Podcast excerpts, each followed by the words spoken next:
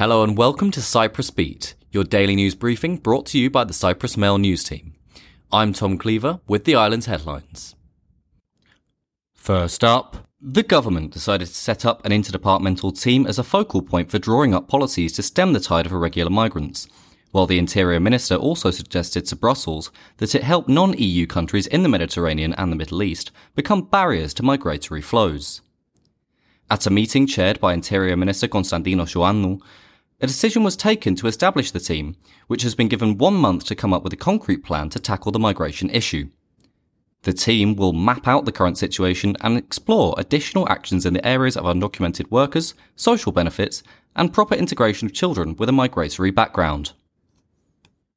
Meanwhile, Parliament's Selection Committee on Thursday decided that the Ad Hoc Committee on Demographics chaired by Elam, restrict itself to discussing matters such as birth rates and stay away from issues pertaining to migration. Though welcoming the decision, Akel said this restriction alone would not be enough to stop Elam from injecting their racist poison into society. Normally, migration related issues are the purview of the House of Interior Affairs Committee, but since the establishment of the Ad Hoc Committee on Demographics, migration has often been discussed there as well. Akel MP Yorgos Loukaides said they ideally would have wanted the ad hoc committee on demographics to be scrapped. Elsewhere, the rate of illiteracy among primary school leavers stands at close to 10%, MPs heard on Thursday, showing that the vast amounts of taxpayer money going to education are not being properly used. The matter came up at the House Audit Committee, where committee chair Zacharias Koulias wondered how pupils finish primary school and cannot spell their name. Koulias pointed out that 36% of the state budget goes to education, adding up to 1.16 billion euros. By comparison, defence accounts for 7% and healthcare for 14%.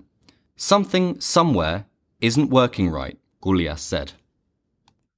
In other news, the government's policy of reducing the VAT rate, in some cases to zero, on various everyday products has been very successful, according to Consumer Protection Services Director Konstantinos Karagiorgis. Speaking in a radio interview in light of the government's decision to add coffee and sugar to the zero VAT list, he said that the service's research has shown that three quarters of products with reduced or zeroed VAT rates have not seen their retail prices increase since the start of the scheme. In addition, he retorted that he now drinks his coffee 5% cheaper. However, chairman of the Consumers Association Marios Drousiotis expressed concern that retail prices of coffee and sugar may increase before the VAT reduction comes into force. In the east of the island, construction work on the road between the villages of Pyla and Arsos resumed on Thursday, with works taking place outside of the buffer zone near Arsos. Rumours surfaced among Turkish Cypriot sources that an agreement regarding the construction of the road in its entirety had been reached between the Turkish Cypriot side and the United Nations. However, UN peacekeeping force in Cyprus spokesman Aleem Siddique told the Cyprus Mail, We are not able to confirm or deny reports at this moment. When an agreement has been reached, we will announce it.